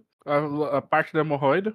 E a, re- a redenção lá do cara que achou que a menina era ex, a ex dele. Então, tipo, esse negócio deles achar que a menina era médica mudou em muito o negócio. Foi, ou seja, foi muito bom. Foi muito. Os caras acertaram bastante nesse arco final aí. Só pra não dizer que eu acho ele 100%, esse arco, tem uma coisinha que me incomoda. São os vilões. Melhor dizendo, os subchefes. Eu me incomodo um pouco, porque eu acho que faltou um pouco de substância neles. Como a gente acabou descobrindo, né, o passado deles junto quando tava tendo conflito, né, do gordinho que trabalhava cozinha de escritório, eh, cozinha de escritório, é na cozinha, mas só fazia besteira, o pai lá que a mulher sempre falava que o vizinho era melhor do que ele, a mulher que se achava a fodona, que tudo tinha que ser do jeito dele. Eu acho que faltou um pouco de estofo pra você sentir melhor o conflito. Diferente do que acontece com Kanta, né? Que como Kanta ele tem mais background e ele até tem uma relação indireta com a Kira, eu gostei mais do embate deles dois do que dos demais. Sabe onde sobrou substância, Júlio? Hum. O humorista. Ele ficou com o corpo coberto de substância ali depois dessa. Mas, cara, eu acho que o foco era pra ser nele mesmo. Na, no Higurashi. Tanto é que tem todo o arco. Desde os atos vilanescos até a redenção. Tá completinho ali. E eu achei ele um, um personagem bem interessante, porque ele é exatamente o contrário do Akira, né? Ele. Até a questão de pensar em fazer a lista. E mostra também que a forma que o Japão, a cultura japonesa, marginaliza essa pessoa que ela é o nem-nem, né? Que não tá nem, no, nem estudando, nem no mercado de trabalho. E a forma que o, a cultura japonesa vê essas pessoas como, tipo, escória, são um desserviço para a sociedade, e a forma que ele internaliza isso, porque ele culpa tudo e todos pelo fracasso dele, eu achei bem interessante. E olha que se tivesse mostrado mais sobre a vida dele, eu acho que ainda teria mais coisas, porque realmente é muito mal visto essa pessoa que tá nesse neném. E era uma pessoa que tinha potencial, né? Porque o que eu gostei é que ele tem essa mudança, né? Ele, como criança, tinha amigos e tal, mas quando ele vai pra vida adulta, né? Ele acaba não conseguindo. E, assim, é uma coisa normal, né? É. E é- ele não era, ele não simplesmente culpava a sociedade, né? Ele tentou, ele tava fazendo curso, lendo livro, né, Pra ser mais desenvolto, mas não vai. E tá tudo bem. Só que a sociedade cobra que o cara, ah, o cara tem que ser desenrolado, o cara tem que ser bem afeiçoado, tem que ser inteligente, produtivo. Cara, é é uma pressão muito descabida. E, nossa, toda vez que ele pensava sobre o que ele queria mesmo era voltar para aqueles momentos das férias de verão da infância, aí isso é muito triste. Isso é uma coisa que eu gosto de anime, essa questão de que o vilão nunca é gratuito, né? Mesmo pode não ter um bom motivo, mas sempre tem um motivo. Não tem como você ver um anime triste e não lembrar da Jana falando que adora quando humanizam vilões. Eu fiquei com dó dele. Nossa, a cena em que o Akira abraça ele e o cara já tá virando zumbi, velho. E o Akira abraça ele e mostra a lista, distribuir a- abraços. Me lembrou de evento de anime. O povo com a plaquinha abraço grátis. Nunca fiz isso. Não, não, imagina. Em um evento só eu nunca fiz isso. Talvez eu tenha feito em todo, mas em um só não. Aham. E isso lembrando que o Master não era um otaku, ele só ia pra eventos de anime pra pegar as menininhas otaku. E nunca conseguiu. Nunca consegui. Eu achei muito interessante essa forma que inter... a interação entre os personagens com o pessoal da vila, que tinha esse vínculo da Kira, né? Porque ele nasceu lá e, tipo, os pais dele e tudo mais. Mas a, a Shizuka, ela virou atração entre os velhinhos. Todo mundo, com essa skill médica, todo mundo adorou ela e, e abraçou. A Beatrix, muito louca. Nossa, ela, eu acho que de todas as resoluções que teve nessa questão do ataque dos zumbis na vila, o dela foi o mais divertido. Porque ela é muito maluca, velho. E. Nossa, bem que o, o Kencho pulando no negócio lá de. Na fossa lá é sem igual. Assim, conseguiu mostrar todo mundo as interações entre eles. Ficou divertido, ficou emocionante. Ficou. Em alguns momentos teve muita apreensão, né? Porque eu achei que ia- iam matar metade dos velhinhos lá. Sinceridade. Porque no começo desse anime foi mais. O negócio foi mais cruel um pouco. Porque morreu gente pra caramba. Pessoas que eles estavam realmente interagindo morreram assim, como se não fosse nada. Então eu achei que iam matar metade da vila, já que não tiveram essa preocupação no início do, do anime. Mas não, salvaram todos e foi bem divertido. Quase todos, na verdade. Mas foi bem divertido. Não salvaram quem não tinha que salvar. Mas morreu pouca gente, né? Isso é uma característica desse grupo. Eles não estão lá pra matar nada que não seja zumbi, né? Então é o que eles pod- podem fazer pra salvar as pessoas e tudo mais, eles estão fazendo. É que agora, aquilo é da história, né? Ele tem como objetivo ser herói, então ele salva o tanto que dá. Ah, mas eu queria que tivesse feito alguma coisa com o chefe. Não ele diretamente matar, mas esse zumbi aparece, dá uma mordida. Eu acredito em karma. Segunda temporada, daqui a pouco deve sair. E aí desse chefe pode aparecer ainda. Não, pelo amor de Deus, não. Já teve muita participação dele. Credo, ele é nojento.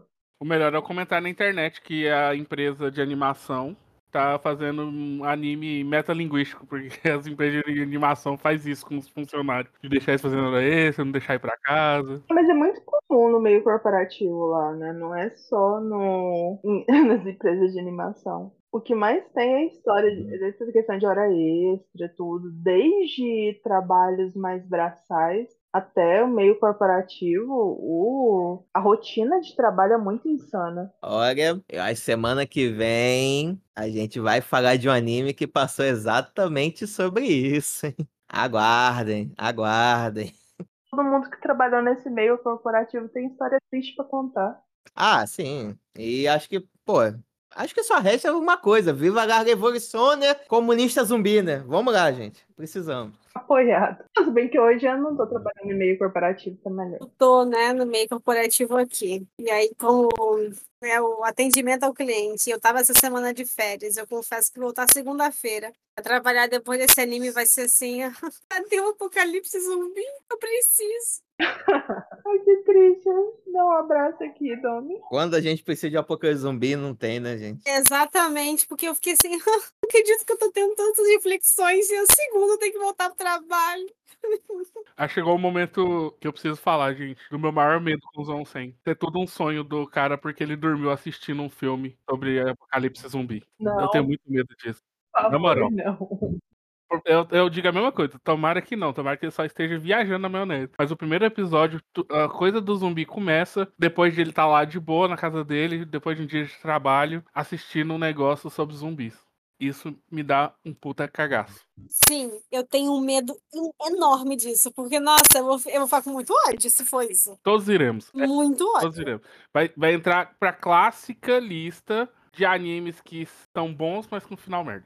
Eu não quero que isso aconteça. Não vai, não vai ser isso. Mas eu tenho esse medo. Não, A Diana falando pra ela mesma, não vai acontecer, não vai acontecer. não, não vai. Não tem como colocarem um final desse. Mas, cara, uma coisa que eu percebi que esse, esse anime de comédia, todo mundo aqui riu pra caralho assistindo ele. Mas tá todo mundo bem down aqui. Porque todo mundo já se ferrou nessa vida adulta. Uhum. Não, é, não só se ferrou, ainda continua se ferrando, Diana. Esse é o problema. É, exatamente. Se tivesse ficado no passado, tava bom. Mas já não usou se ferrar no passado? Hum, tá bem, hein? Não, ainda, estou, ainda estamos nos ferrando. Esqueci que eu não sou herdeira. E nem o mestre ganhando a Mega Sena pra ajudar nós. Dessa vez não.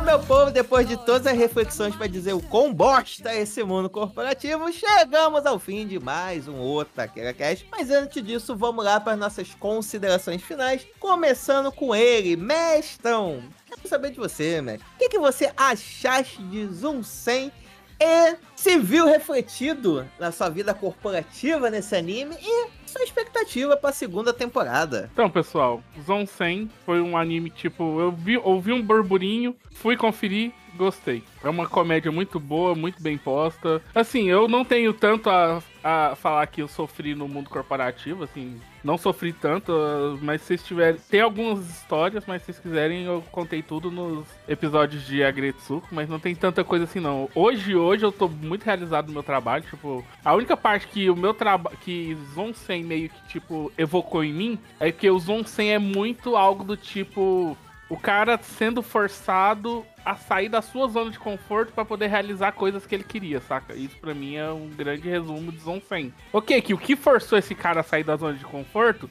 é um apocalipse zumbi. Infelizmente teve que ser algo desse nível. Mas, tipo, foi uma boa forma de tirar ele da zona de conforto, entre aspas, porque ele não tava nada confortável nela. Ele só não conseguia sair daquela zona mesmo. Ou seja, a dele não era de conforto, era zona. Hoje eu tô numa zona de conforto filha da mãe. Não me imagino saindo dela, porque eu tô. Hoje eu realmente tô. No meu trabalho eu tô bem tranquilo, bem de boa. Gosto muito do que eu faço. Gosto muito da minha rotina, é, inclusive agora eu tô de férias. E é bem complicado adaptar coisas que você fazia na rotina que não são trabalho, no momento que você não tem, tipo, tarefas a fazer, tipo, com certos momentos, essas coisas assim. Mas, fora isso, eu não tenho nada muito a reclamar do meu ambiente corporativo hoje. Eu queria mais home office, mas, mas é só isso. Tirando isso, eu não queria. É, eu tô tranquilo.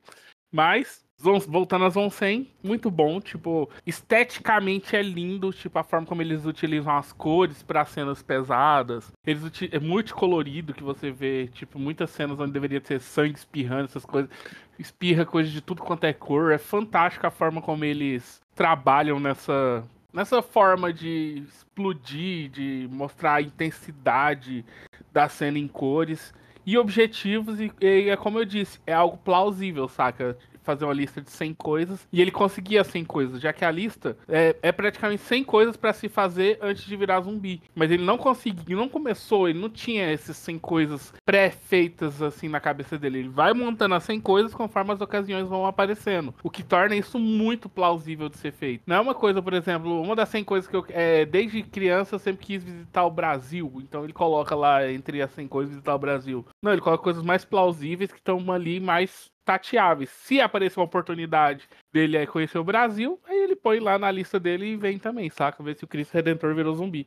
Mas essa tatibilidade, essa possibilidade das coisas irem acontecendo conforme vão aparecendo, eu acho fantástica e acho muito bom, principalmente na forma como a galera vai vai transformando esse objetivo e essa lista em uma coisa coletiva e plausível de ser feita. Fora os momentos de comédia que são muito bem colocados, os personagens são muito bem distribuídos e tô ansioso para a segunda temporada para saber que outros grupos ele vai encontrar, porque agora acho que o que vai ser o principal foco dessa temporada são grupos de sobreviventes que eles vão encontrando pela estrada. Boa, boa. E você, Dominique, a nossa correspondente internacional, o que, que você achou de Zoom 100? Você viu bastante nos personagens daqui, Dom? E também sua expectativa para a segunda? Será que a gente vai descobrir que a causa desse apocalipse zumbi foi um vírus comunista? Já pensou? Então, eu gostei muito, muito. Me identifiquei. Eu não tive uh, uma vivência corporativa tão grande na minha vida, mas do pouco que eu tenho tido, eu me identifiquei, mas me identifiquei também por conta das pessoas próximas a mim. E, enfim, eu adorei, eu amei toda a discussão emocional, filosófica e tudo mais que a gente tem aí no anime. Eu achei que tratou de coisas até muito profundas pelo que eu tava esperando, assim, coisas mais inesperadas, é, do passado dos personagens, também da motivação. Eu gostei muito, muito. Me fez perceber que eu estaria bem fora de forma e de atenção para sobreviver a um apocalipse zumbi. Se fosse desse jeito aí, realmente, eu já tava lá, já, já tava com sangue colorido no corpo. Mas, assim, eu realmente gostei muito. E eu vi tudo muito rápido, eu vi todos os episódios de uma vez só foi muito tranquilo, porque realmente eu gostei da, da narrativa, eu gostei da, do ritmo também. De tudo, assim. E assim, como expectativa pra segunda temporada, eu não sei se eles vão virar para que o foco seja 100% na causa do, do apocalipse zumbi, na causa do problema, né? Porque realmente as coisas foram acontecendo, a prerrogativa era sobreviver e viver, né? Durante essa sobrevivência. Eu não sei se eles vão fazer isso agora, trocar, mudar o foco para a missão seja descobrir o que aconteceu, descobrir a cura, embora, né, eles tenham completado a lista lá, né, com as outras 60, os outros 60 itens a serem feitos. Mas eu acho que vai ser importante a gente ver o que aconteceu, por que aconteceu, e se na verdade a causa desse, desse problema não seja um vírus comunista em si, seja um vírus capitalista. Né? A gente não sabe se na verdade essa vivência estressante da humanidade não gerou esse tipo de situação. Eu acho que seria muito interessante se uma coisa tivesse relacionada com a outra. E fica aqui um disclaimer que eu achei do nada, não sei, não me perguntem por quê. Mas quando no início ele recebe o suquinho lá da, da colega de trabalho dele, eu jurava que aquilo ali tinha alguma coisa a ver. Não sei, algum produto que no mundo corporativo eles estavam usando muito, bebendo, comendo e gerou esse tipo de coisa. Mas eu não sei o que é. Eu confesso que eu fico curiosa para saber, mas eu espero muito que além disso a gente continue vendo os paralelos psicológicos e emocionais, assim, das pessoas com a vida e a sobrevivência. Domi, eu queria pedir desculpa, mas eu li o mangá e descobri que quem tem hemorroida é imune a zumbi e é assim que eles vencem esse negócio. Olha, levando em conta que na sociedade atual o número de hemorroida e câncer coloretal está aumentando muito por conta da nossa alimentação e da gente usar o telefone enquanto está cagando, fica aí, né? Talvez a gente conseguisse sobreviver. Ai, que maravilhoso. Boa, boa, boa. E você, senhorita Jana, o que, que você achou desse anime que devo dizer que eu indiquei que você não estava botando fé? E antes de você falar de nada, Jana. Quero saber de você o que você achou de Zoom 100. Se identificou em algum momento na sua breve história corporativa e o que você espera para a segunda?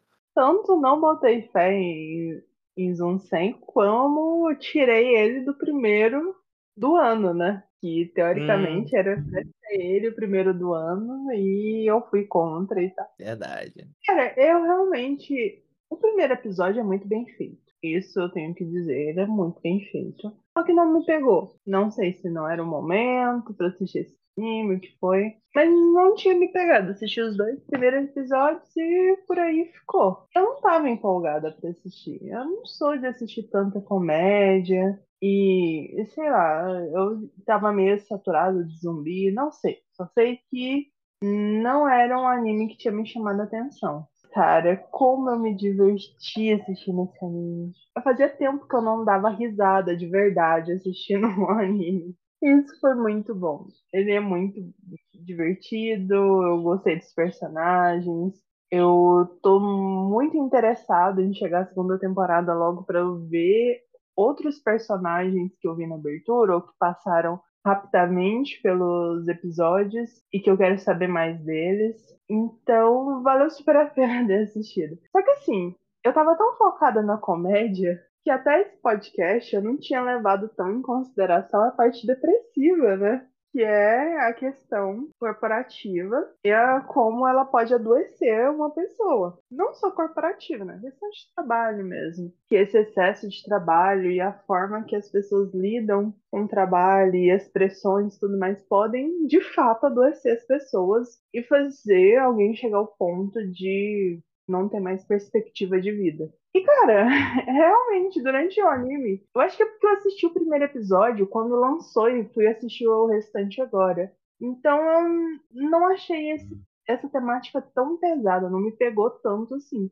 Só que esse episódio do podcast foi só depressão. Isso fez eu me lembrar da época corporativa, de todas as vezes que eu não queria sair da cama, porque eu não queria ir trabalhar e e não porque eu não gosto de trabalhar, mas porque o ambiente, de certa forma, era tóxico, me fazia mal. E, cara, é, é difícil lembrar dessas coisas.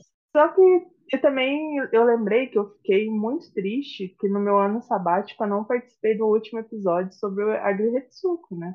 E eu fiquei fazendo essa ligação entre o Agrihetsuko com toda essa questão corporativa do Zoom 100 e o que eu conheço assim sobre esse, essa cultura corporativa do do Japão. E é realmente muito doentia, muito pesada e faz a gente pensar que seria até interessante ter um... viver no apocalipse zumbi. Cara, tem que ter uma segunda temporada. Esse anime tem que continuar. E por favor, que não seja esse final do Master. Porque vai estragar um anime ótimo. Então eu tô torcendo pra vir logo essa segunda temporada sem o final do Master, por favor. Boa, boa. Então, tem muito mais o que acrescentar. Realmente, esse anime, desde a da primeira mordida, do primeiro episódio, eu achei fantástico. O desenrolar dele foi muito bom, abertura boa, música boa, personagens cativantes. Todo esse anime, porra, cara, perfeito, perfeito. A única vírgula que eu botaria são aquelas lutas de subchefe que, assim, elas foram legais, realmente eu não esperava um cara pular numa poça de merda, nem a Beatriz é, se equilibrar no moinho. Eu não imaginava nada disso, então as resoluções foram boas. Só senti realmente a falta de talvez dar um backgroundzinho melhor, talvez a luta ficasse mais interessante. Mas fora isso, foi bom pra caraca. No final de tudo, a gente tava super apegado, pensando: caraca, o pai do Akira vai morrer agora. E aí você descobre que ele só tinha hemorroida esse tempo todo. A, a Jana fez com que a minha cabeça explodisse. Realmente eu não tinha feito essa conexão do sangue. Eu também pensei que era uma tosse, mas não, era sangue Melhor do, a cabeça do que em outro lugar, né, Júlio? Exato. Cara, isso foi o melhor pra mim. Eu vou voltar pra ver essa cena. Ai, ai. Então, cara, só pra mim só trouxe mais e mais camadas, a Jana, pra esse anime maravilhoso que foi Zoom 100. E segunda temporada, cara, o meu medo, o mestre tem medo que no final de tudo seja apenas um sonho. Eu acho que não será. Acho, né? Eu também, pelo amor de Deus. Mas o meu medo é que, como ele botou agora descobrir a cura, que às vezes eu pergunto, cara, será que eu preciso saber realmente de onde veio essa doença, esse vírus zumbi, a transformação? Não sei. Eu tenho medo, às vezes, de querer deles me mostrarem o porquê e o porquê não ser tão legal. Eu acho que esse é o tipo de anime que, mais importante do que o fim, é a jornada. E eu quero que a jornada seja legal, continue bacana desse jeito. Então, vamos ver aí o que Zoom 102 nos espera. E, galera, vamos encerrar por aqui. Acabou, todo mundo voltando ao trabalho. Vamos lá, gente. Temos que produzir, temos que trabalhar. Eu não vou pra Disney sozinho. Eu preciso do, do esforço de vocês, gente. Então vamos, me ajudem. Ah, peraí, chegou três relatórios aqui, já vou começar. Dou a resposta até às 6 horas da tarde. Tá. Eu tô ouvindo estalar de chicote aqui.